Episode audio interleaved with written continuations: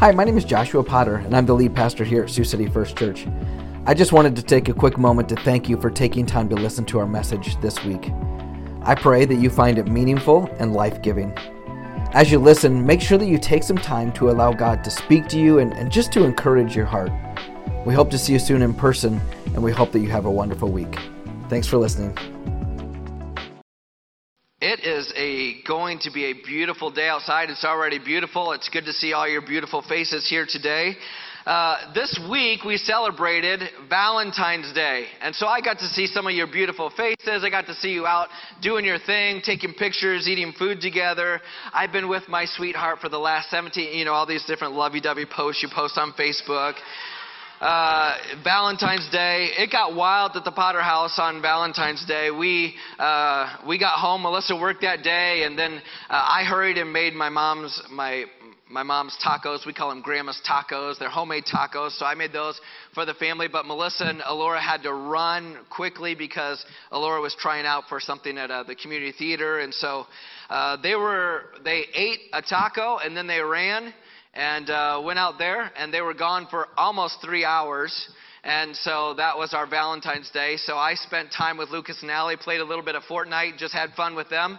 And uh, that's what happens when you have kids and it's Valentine's Day. And uh, we gave each other cards after the kids went to bed. And uh, but Sometimes some of the most meaningful things you can do maybe not happen on an anniversary or on a Valentine's Day or some of those things. We went to lunch on Tuesday, just got to sit together and enjoy being together for lunch.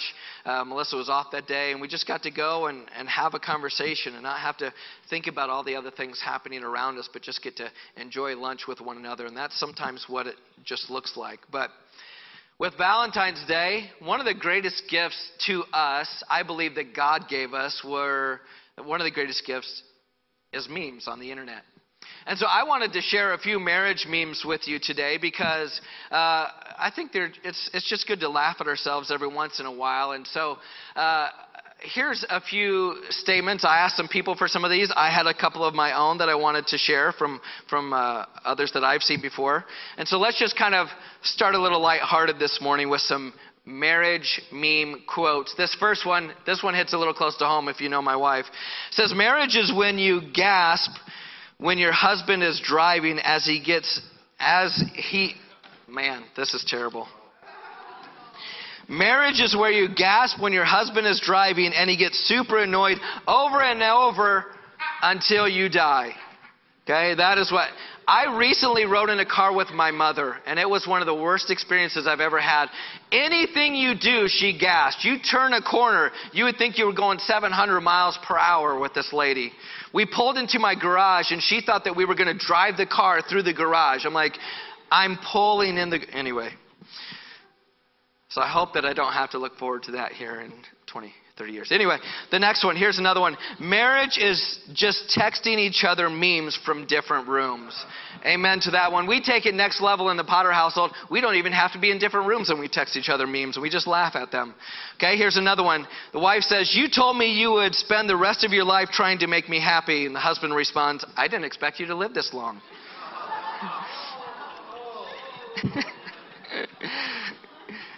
Ooh, yikes. Okay, here's the next one. Behind every angry woman stands a man who has absolutely no idea what he did wrong. All of the men would say amen, but they don't want to get in trouble later. Okay, here's a cute one. Marriage is like a walk in the park. Jurassic Park, if you've ever seen those movies before. Okay, here's the last one, and this one stung a little bit. My wife is so much better looking than me. Our cashier put a plastic divider down in the middle of our groceries. We're shopping at a different grocery store now. Just kidding. Marriage is something that God gives us as a gift, and He uses it to shape us and form us into the people that He wants us to be. This month, we've been doing a series called Under, uh, un, or we've been doing a series here called It Starts at Home, and it's all about what happens at home and the importance of home. We spend so much time uh, with our families, with our loved ones in those places, and especially formative years with our kids and the importance of what happens there. So we've, we've been talking a little bit. We started out talking about parenting, and we with this thought that what happens in your home is more important than what happens anywhere else.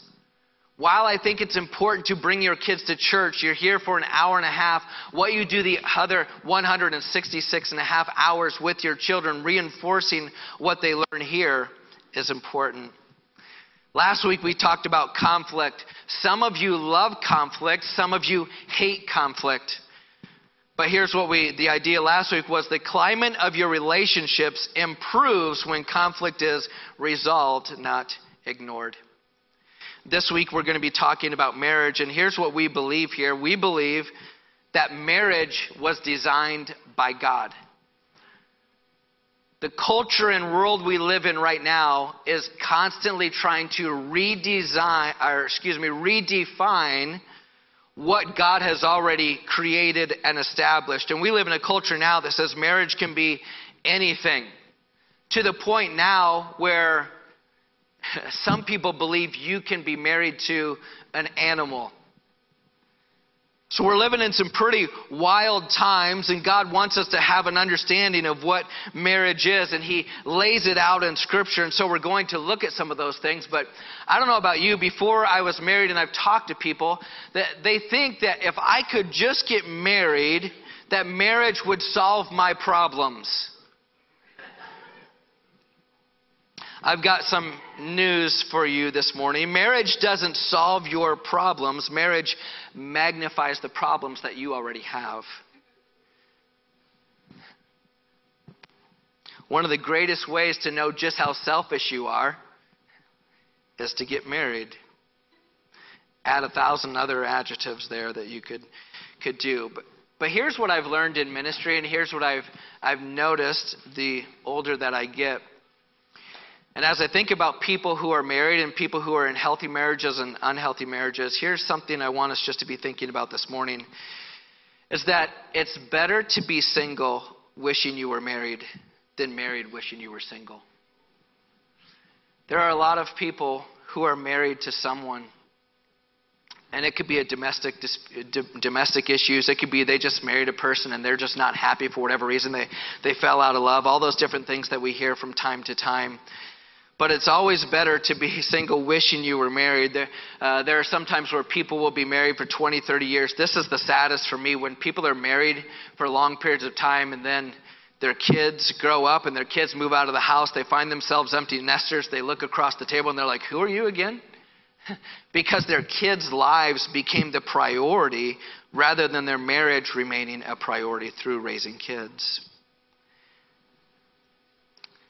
I want us also to ponder the idea that Satan didn't attack Adam before Eve was created. That's not an indictment on Eve. That's an indictment on Satan, the devil, our enemy, who does everything that he can do to divide and destroy every relationship possible between spouses, between family members, between friends, between you and your boss, between everyone.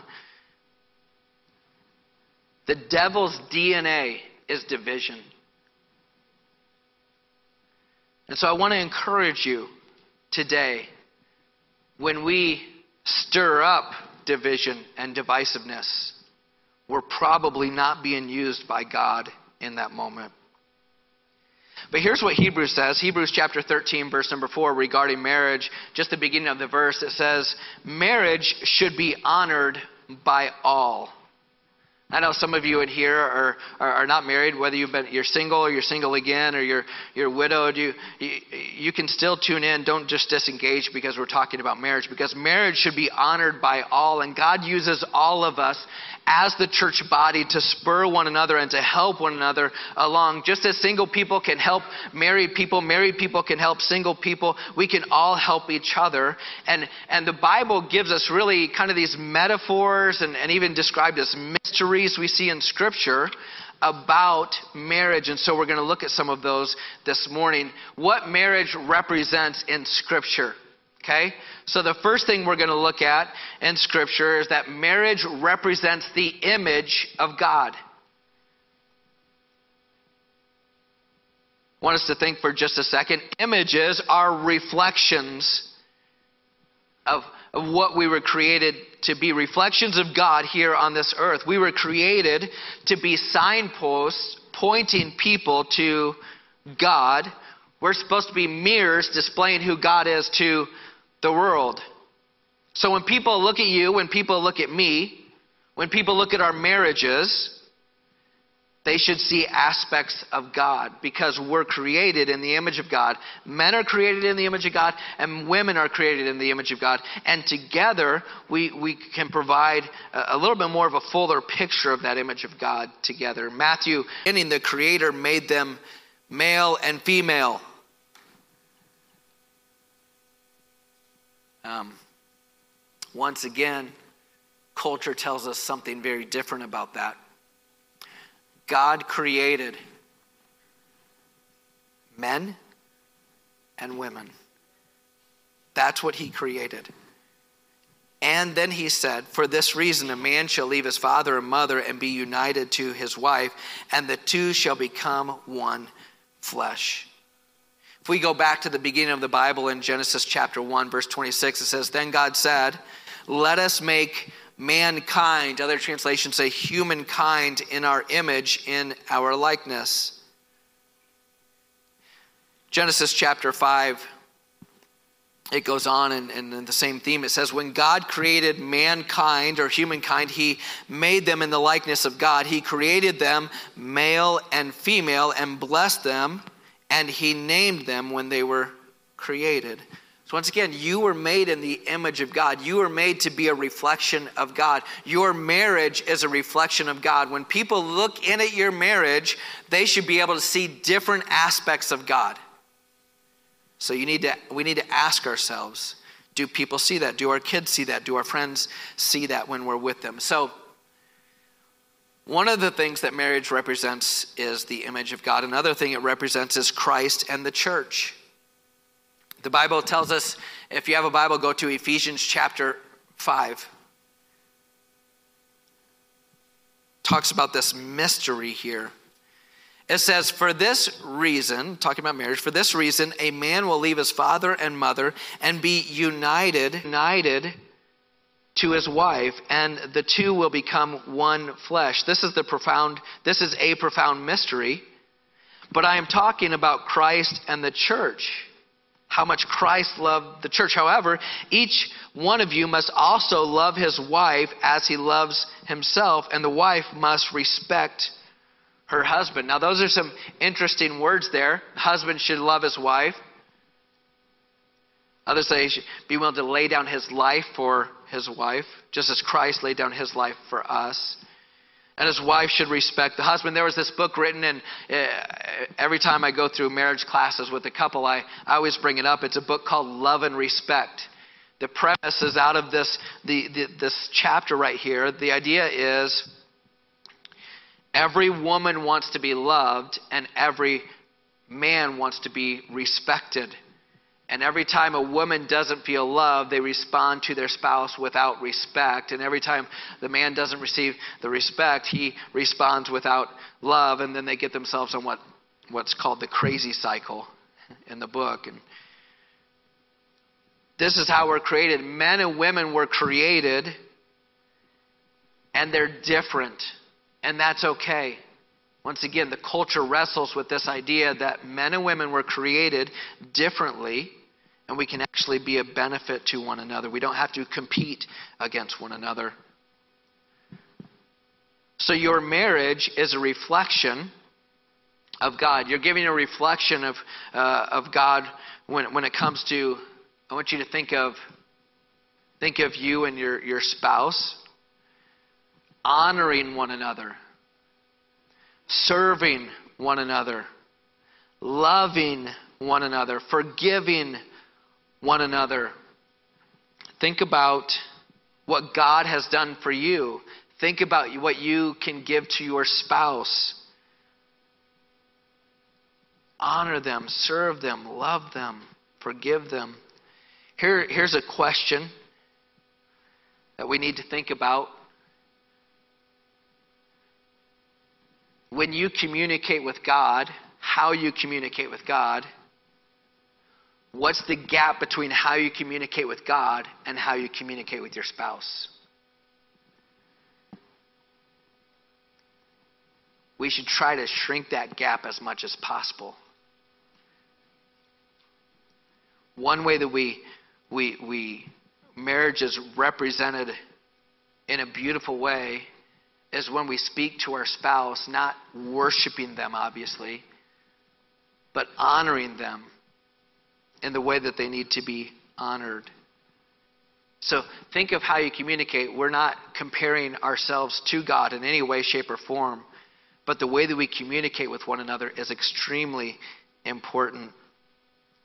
Christ laid down his life for the church. We lay down our lives for one another. Another way that we see marriage representing, uh, represented in Scripture is through God's covenant. We live in a culture that's more contractual in nature. We live in a, a culture that's more transactional in nature. And so, when it comes to God's covenant, the people of God had been dishonoring God. And in Malachi chapter 2, their faith, their family, their, their offerings, all of it was completely out of whack. And look what, look what God says to them in Malachi chapter 2 through the prophet says, you, you ask why. God wasn't accepting their offerings. And here's what he said. You ask why. It is because the Lord is the witness between you and the wife of your youth. You have been unfaithful to her, though she is your partner, the wife of your marriage covenant. They weren't honoring their spouse. They weren't doing it the way that God had intended, the, the, the way that God designed marriage to be. And it was throwing their families off. It was throwing every part of their lives off. And he sends the prophet. They weren't honoring their spouse. They weren't doing it the way that God had intended, the, the, the way that God designed marriage to be. And it was throwing their families off. It was throwing every part of their lives off. And he sends the prophet to speak to them and said, This is why. He says, You've been unfaithful to her. And that, uh, another translation actually says, You've dealt treacherously with her. Okay? That's not an affirmation. Hey, no wife is going to be like, Thank you for dealing treacherously with me today. Okay? Nobody, it's, You've been unfaithful. You've been, you haven't been handling yourself in the way that you ought to be handling yourself. So here's typically how we handle things, and here's how we see things happen in the world. We see contract relationships. Okay, in a contract, what do we do? We protect our rights. Have you ever heard of a prenup before? I'm going to protect my rights. I'm going to protect what I have so that if something doesn't work out, I'm protected. We protect our rights. We limit our responsibilities. If it doesn't work out, I don't want to be responsible to have to do this. That's what a that's what a contract relationship. This is why so many just candidly speaking, this is why so many if you if you see guys dragging their feet into a marriage, this is why if you've been with someone for a long period of time, they probably see marriage from a contract perspective. I'm going to protect my rights and I'm going to limit my responsibilities. But in a covenant, it's much different. A covenant, you give up your rights. Doesn't that sound like a fun marriage? I'm giving up my rights. I'm getting in this thing. But that's what a covenant is. You enter into a covenant with one another. You give up your rights. Guess what? My bank account now is her bank account.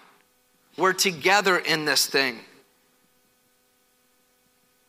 We pick up the responsibilities that are in a covenant to, to love and to, to honor mutual submission to one another. That's what a, a covenant is. Okay? So in the Bible, there are a couple different kinds of covenants. I just want to hit on this for just one second. In, in the Bible, there's a bilateral covenant. If you enter into a bilateral covenant in the Bible, I hold up my end of the deal, you hold up your end of the deal. If you don't hold yours up, I don't have to hold mine up. That's a lot what we see happening in relationships today and, and, and how people view marriage. I'll marry you until I'm not happy anymore, and then I'll find someone else. I'll marry you until whatever, and then I'm gone. Okay? That's a bilateral covenant.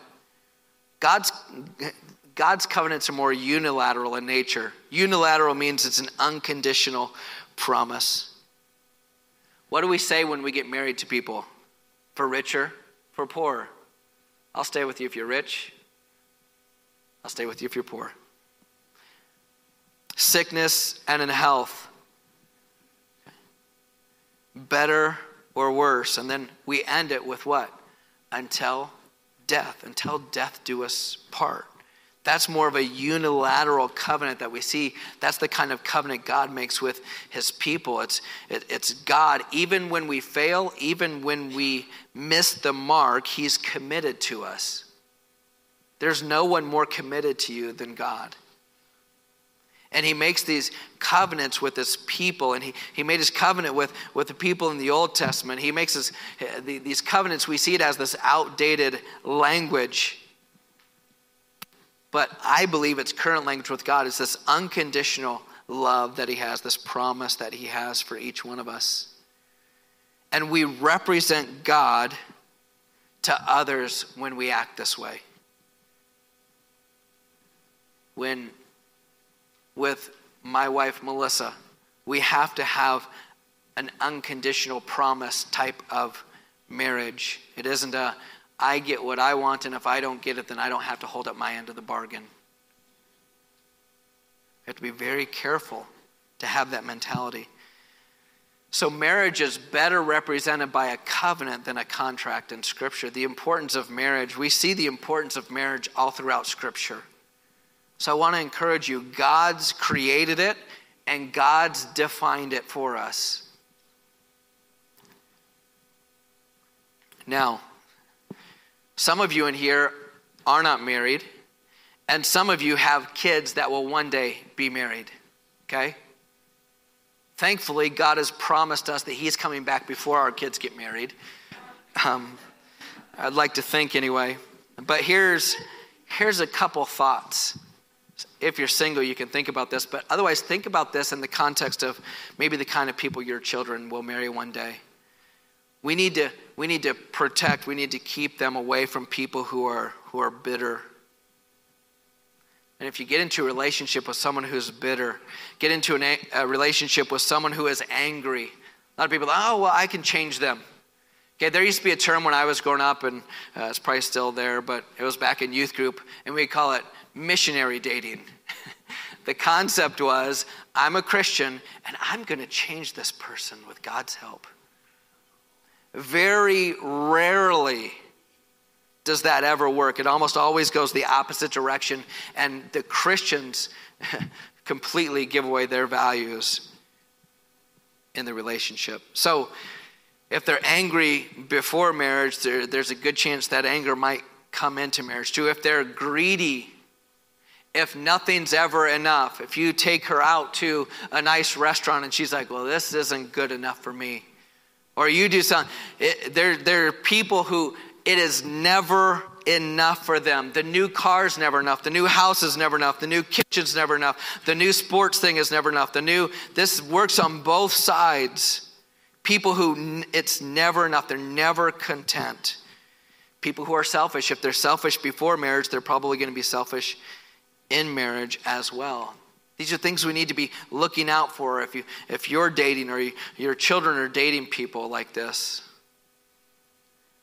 They have addictive behaviors. How many, I'd say it's more so women than men, how many women are in relationships with men who have addictive behaviors and they thought they would be able to change them?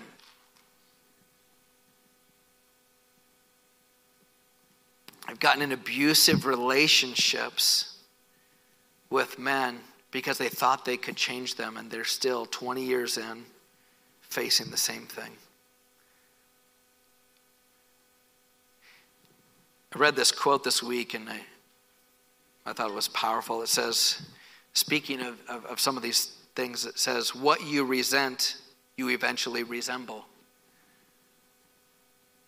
when we look out at people and we see things in their life and we become consumed by the things they do.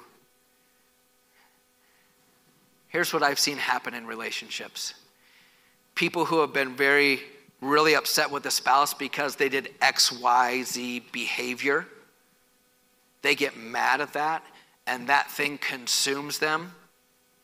And I've seen it happen. The very thing they hated in their spouse, years later, they're doing the exact same thing. They gave their thought patterns to it, they were consumed by it. What you resent, you eventually resemble. So, who should we look for? What should we look for in a spouse? What should we look for in the spouse of our children? We need to look for people who are, who are generous. They're giving people. They're willing to help other people out. They're willing to look beyond themselves. They're kind people. They treat people the way that they should be treated. They're honest people. They're trustworthy people. They're loyal people. These are the kind of things we should be looking for. This is a biggie for me. I think it's biggie in Scripture too, is that they should share your values. a lot of people who are like, oh, I don't know if she's I don't know if she's a Christian or not, but she said she would come to church with me. Make sure the people in your life share your values. Doesn't mean you agree on everything. Okay? You all know me. I love sports. My wife does not like sports. She still loves me in spite of my sports loving. That doesn't mean she has to watch everything with me. If there was something really, really important to me and I said, Melissa, I know that you probably don't want to watch this Hawkeyes game right now, but if you would do it, I would really, really appreciate it. I believe that she would do that. Why? Because I've watched a lot of really stupid Hallmark movies over the years.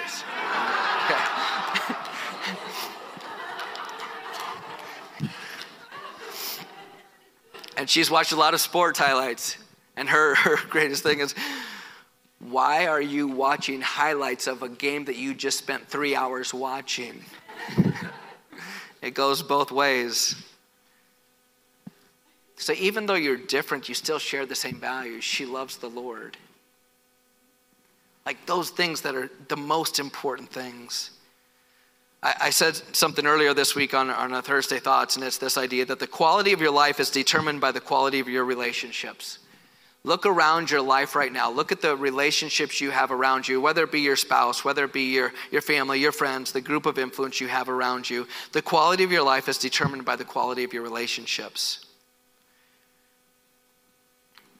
I know some of you in this room, you know, just through talking with you and some of the things that you get to do in your life, you have some quality relationships in your life. You have friends who would do anything for you at any point in time. That adds quality of life. There are others, maybe you don't have as much of that in your life and you would like more. I would encourage you invest in good relationships, invest in good friendships. I'd also say this goes hand in hand with that. It's the quality of your relationship with God. So, so that's a question I want to ask you today. What's the quality of your relationship with God right now? Not 20 years ago. I, just, I, I oftentimes people will ask me, "Hey, would you do? Would you be a job reference for me, or things like that?" And I'll get these things, and they'll say, "You strongly disagree, or you strongly agree," or on a scale of one to five, or a scale of one to ten.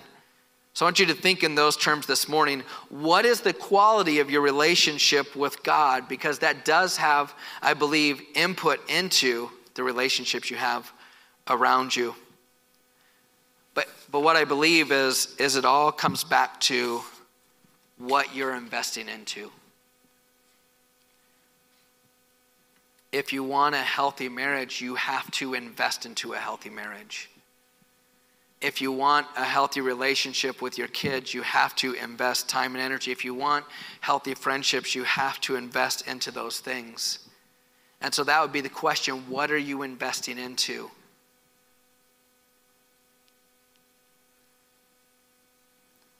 How are you investing into your marriage?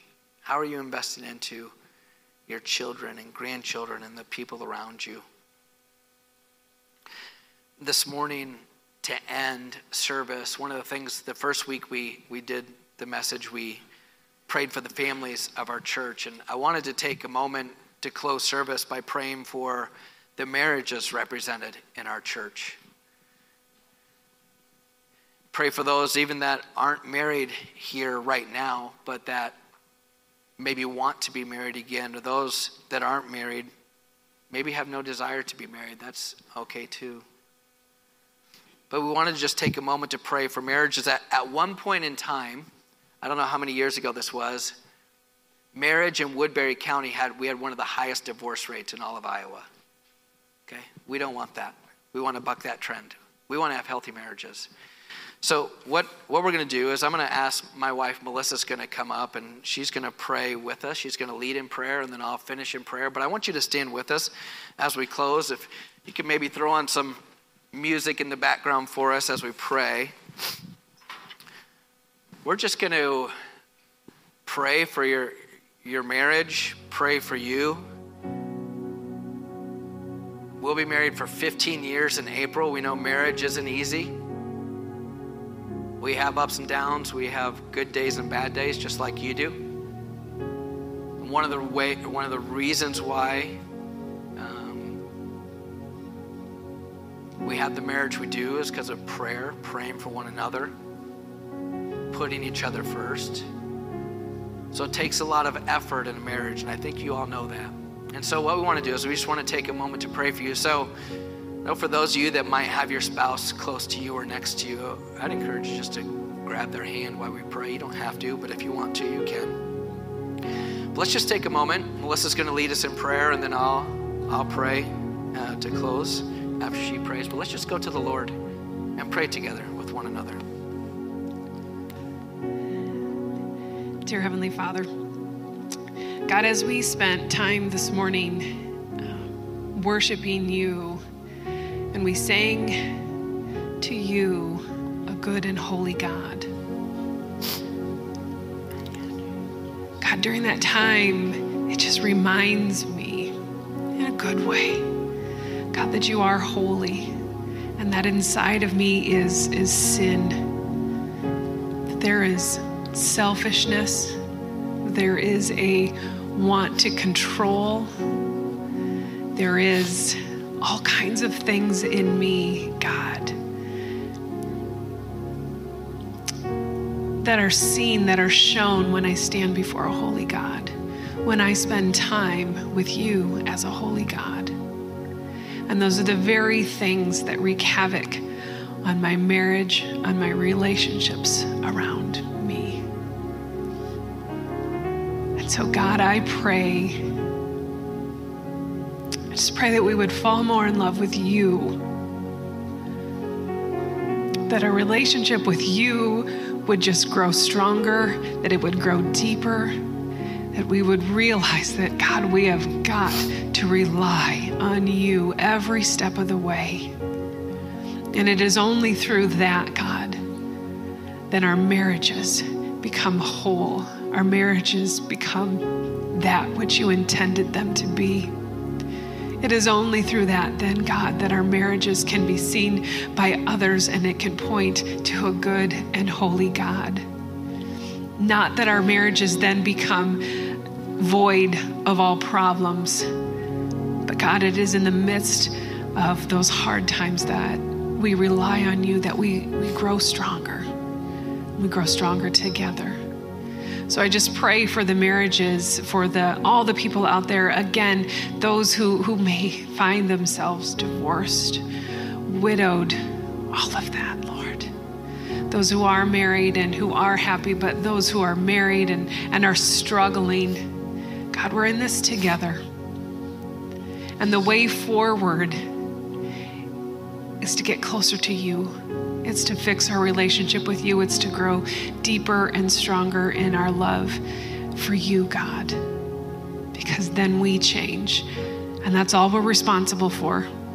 We're responsible for ourselves. And through that, Lord, then you change us to be able to be what we need in our relationships and in our marriage. So, God, I just I thank you for being faithful to us, no matter how unfaithful we've been to you. God, I pray that we would leave this place again, not, not disappointed, not feeling uh, terrible, not feeling hopeless, but God, you are the God that gives us hope, that today is a new day, tomorrow is a new day, and none of them are lost.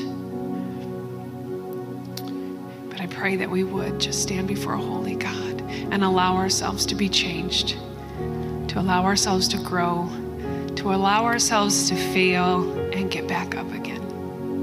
And we thank you for your constant, unwavering love for us, Lord.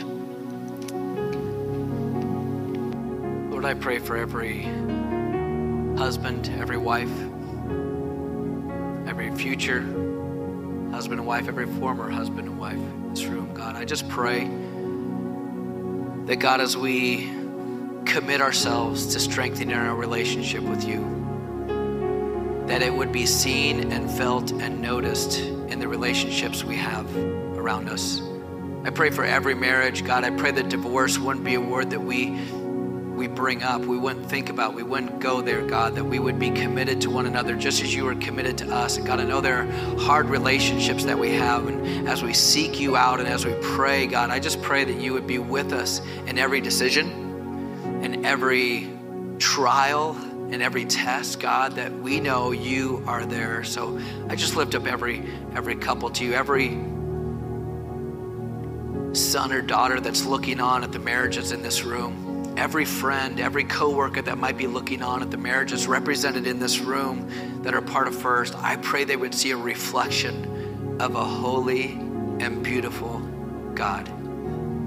We need your help, though. We need to pray for one another. We need to pray together. So, God, I just pray that you'd be with us as we, we do that, Lord. Thank you for everyone represented in this room. Everyone is valuable, relationship status regardless. Lord, we love you this morning. Thank you that you gave your life for us. All that you've done for us so that we can live for you and others, Lord. We love you this morning. In Jesus' name we pray. Amen.